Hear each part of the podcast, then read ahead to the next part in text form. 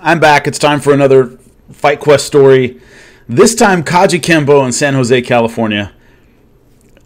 I'm going to be honest from the beginning here. I'm going to make some enemies. Some people just aren't going to like what I have to say about this.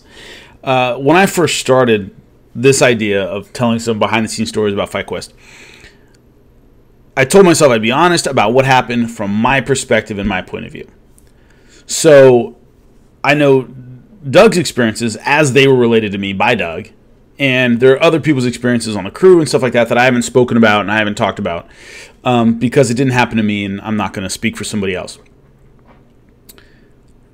The difficulty is something like Kajukenbo. When we did the style itself, my experiences weren't particularly positive about the style itself. Now, the thing is that I want to get out of the way right away is everybody from the Kajukenbo world, or that school that we went to, very, very welcoming, really great people. Master Gaylord, the guy who was in charge of my training, a really nice guy, very welcoming. Everybody was great. But the issues I had training there, I'm going to be totally honest about. And if people get upset about it, they get upset about it. But I can only speak about my personal experiences. So here's what happened. From the outset, I thought the choice of style with what the producers wanted to do was a little flawed. They wanted to do an MMA episode, essentially, without going to an actual MMA school, without going to AKA or Jackson Wink or American Top Team. Now, this is 12 years ago, but those schools were still around. There were big major schools. Militich Camp was around still. So, I think. So, they wanted to do kind of an MMA episode, but they wanted to be a little different, a little more exotic. They wanted to approach from a slightly different angle, so they did this Kajukenbo thing.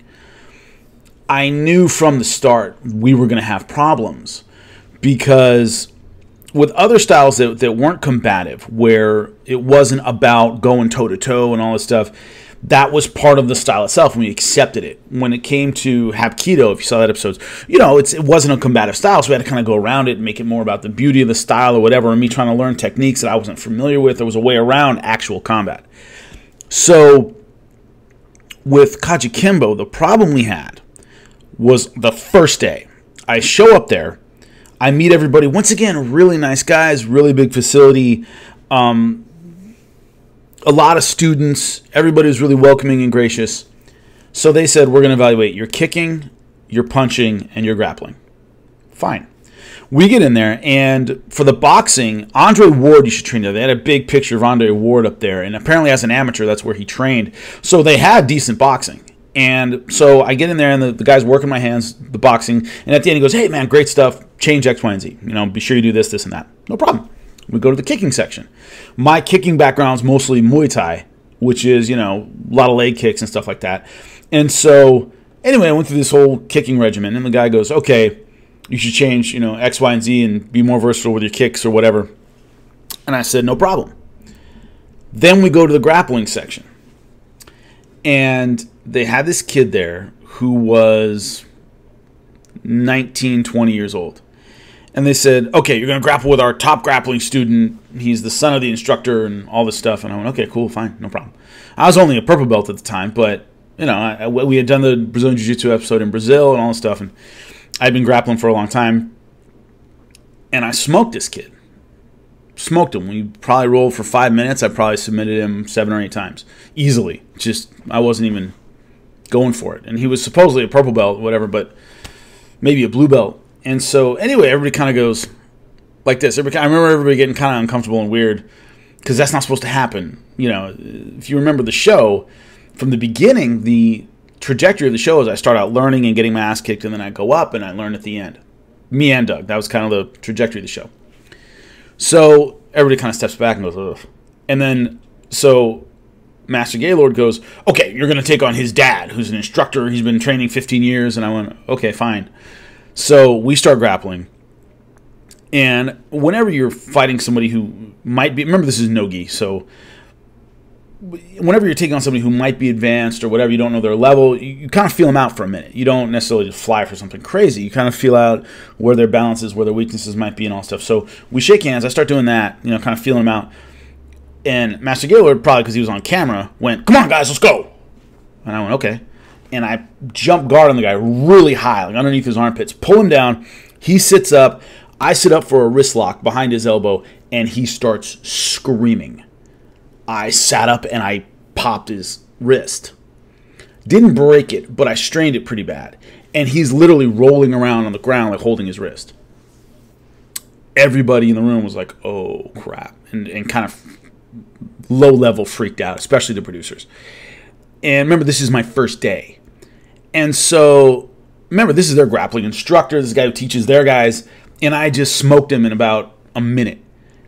So, a little background, if you're not familiar with jiu-jitsu at all, or if it's not really your thing, wrist locks in that position in closed guard, when you're in a closed guard position, someone sits up and posts their hands against your stomach or your ribs. Wrist lock is a really easy way to get a guy moving, because I sit up, I go behind your elbow, and I do like a crunch, basically, and it bends the wrist backward. Well, most high-level guys aren't going to fall for that, but what it does is it makes them move. They can't just keep their hands there posting, so when I go for wrist lock, they move out of the way. Now, my instructor, black belt, I try to wrist lock him all the time. He always tries to wrist lock me. It doesn't work. I don't successfully wrist lock him, but it makes him move. He's got to let go of that stability for a sec to save his wrist. So it's a good way, if you're in closed guard, to get a guy moving, is you go for the wrist and they can't just sit there and post on you. So he fell for a move that isn't really supposed to catch somebody above purple belt, really, especially that quickly, especially no-gi, where there's a little more room to move your hand. So home for the rest of my time there, because it was supposed to be kind of an MMA episode, but nobody there could handle me on the ground, which I'm not tooting my own horn. I was a purple belt. I wasn't fantastic. I don't think I'm fantastic now, even as a black belt. There are plenty of guys who kick my ass on the ground. And they didn't have anybody there that was even close.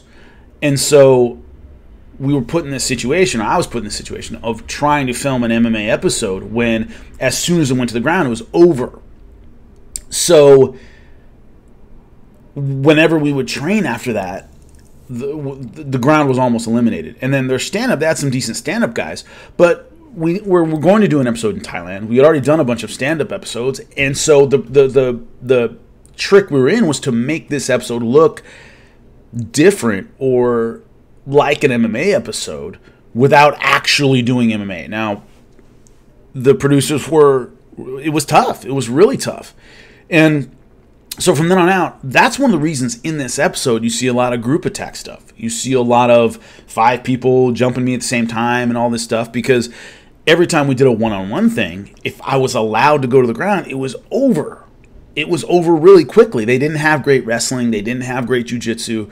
They had decent stand-up, but that wasn't visually any different than any other stand-up we had done. The only thing that made this episode different is that it's MMA, so we can do stuff on the ground, and there they were just way behind. And so a little background on MMA at this point, what was it, 10 years ago, 11 years ago, is one of the things about the explosion of MMA in the last 15 years or so is it's hard to succeed and not be affiliated with a major team.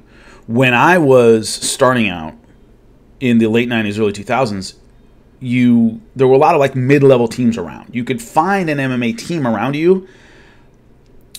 They weren't necessarily that good, but that you could at least get the basics going. And there were enough local shows that you could be at a medium-level gym, go to a local show, cut your teeth, and have a decent record depending on who you were training with and how talented you were and all this stuff. So there was a range of like these mid-level teams that could get you ready for a local show but could never get you to those to the heights of the sport. In the last few years, MMA has become very, very top-heavy. So it's, in the United States, it's Bellator, PFL, UFC. Other than that, you have a day job. You just can't make money working at the local scene. So a lot of those mid-level teams that could only get you really through the mid-level, they're not around anymore. A lot of them just don't exist anymore. It's big mega team that can get to the UFC, or it's a really small team and that's about it. That maybe gives you more private instruction. But so the mid-level, you could win a local fight or an amateur fight. Those teams now, it's almost like, look, if you can't get me all the way, it's hard to make a living. So the guys I was training with were at that mid level, maybe. And remember, I only fought at the mid local level at this point, but they just didn't have the ground game to really make actual mixed martial artists that could compete.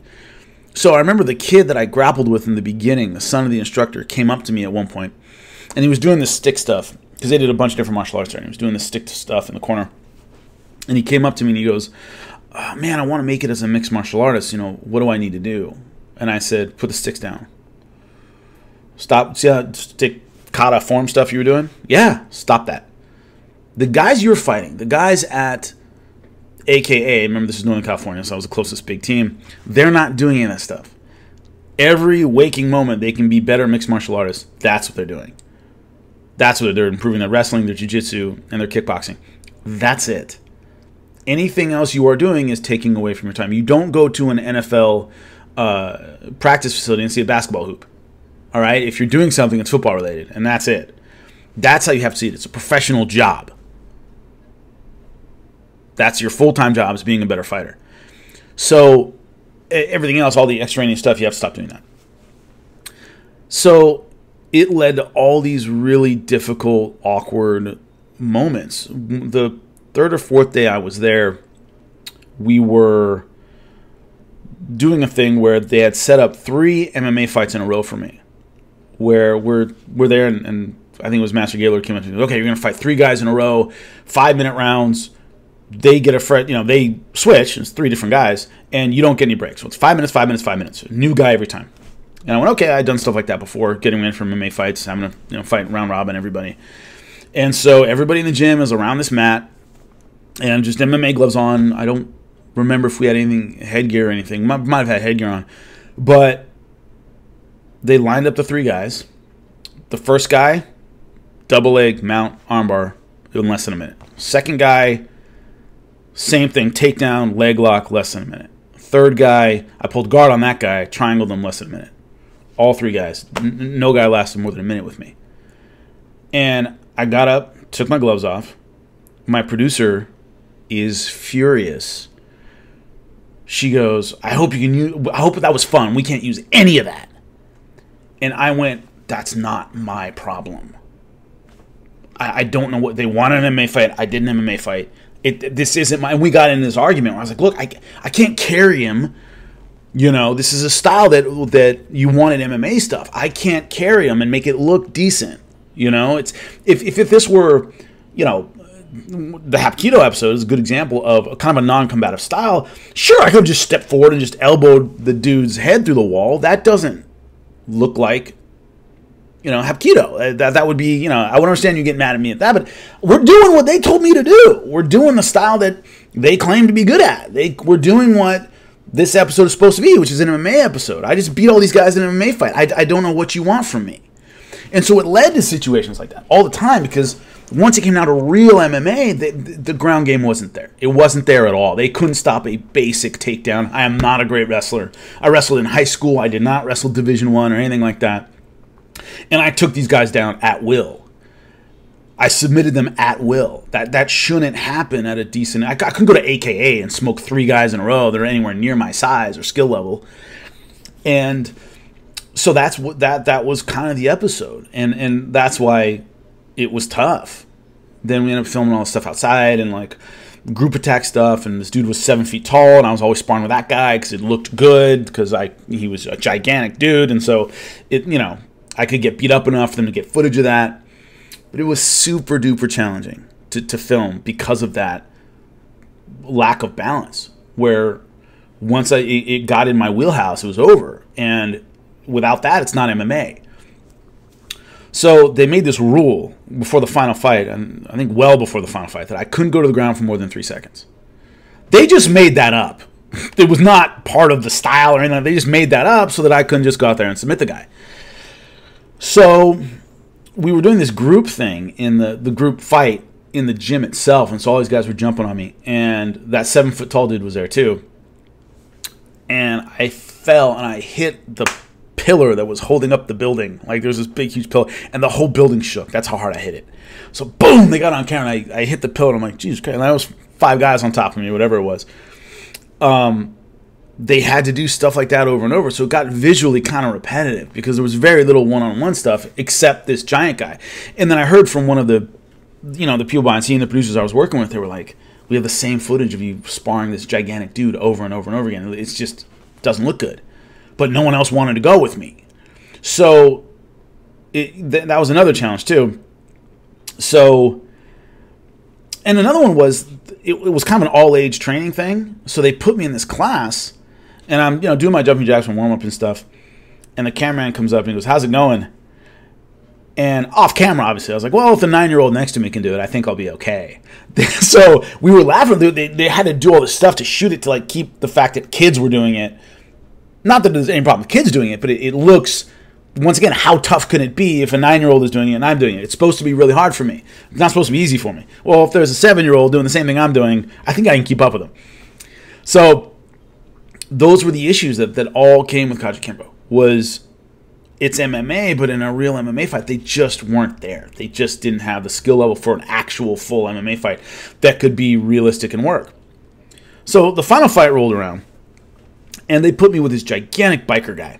Remember, Doug's team are like these kind of, like, I don't mean to be, I don't know if they were bikers, but they had that kind of look. They all these big goatees and were kind of like the underground fighting kind of guys, or are the ones Doug went with.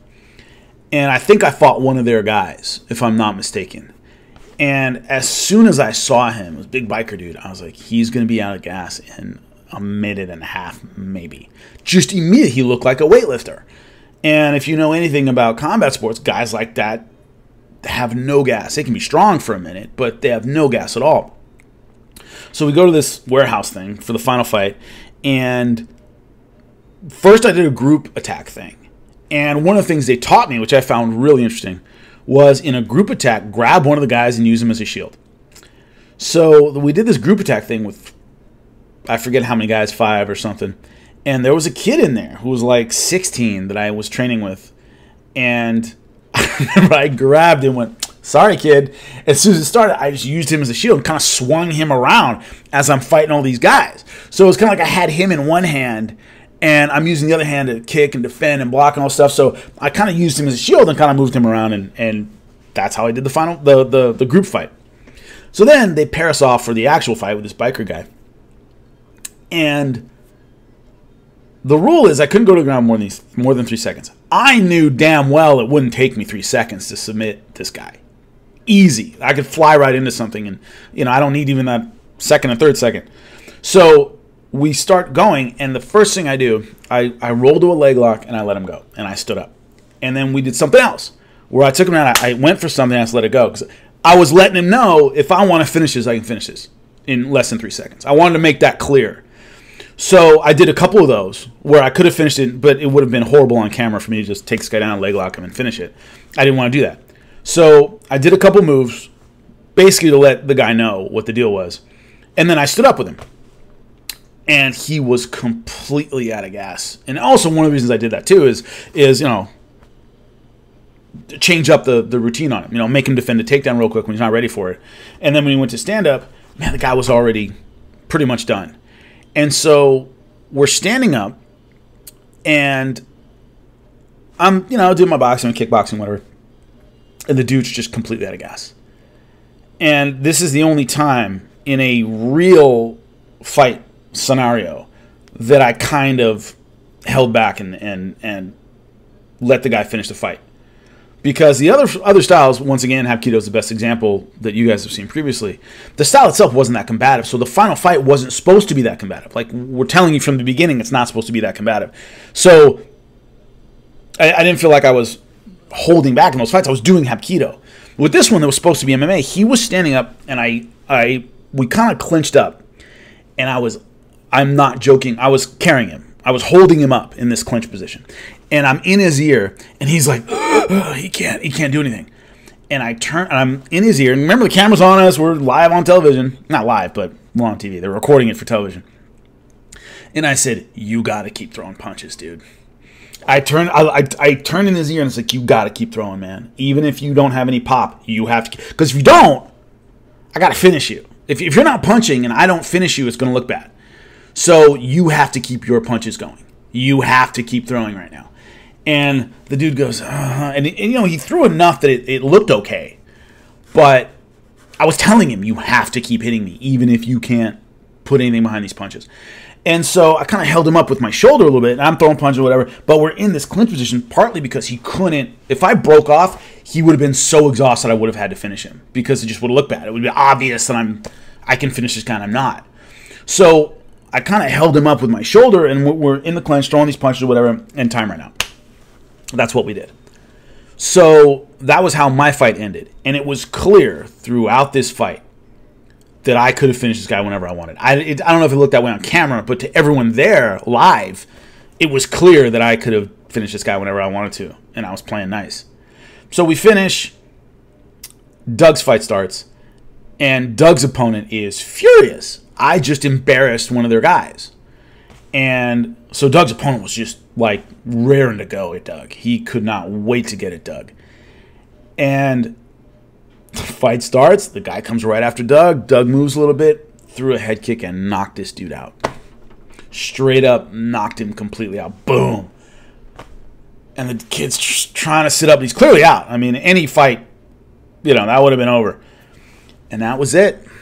The one time Doug just got a head kick knockout was against these guys. And it was that was the end of the episode, and I was thrilled, really happy for Doug and all this stuff. But the difficulty in filming this episode was they wanted MMA without going to an MMA gym where we could really get MMA.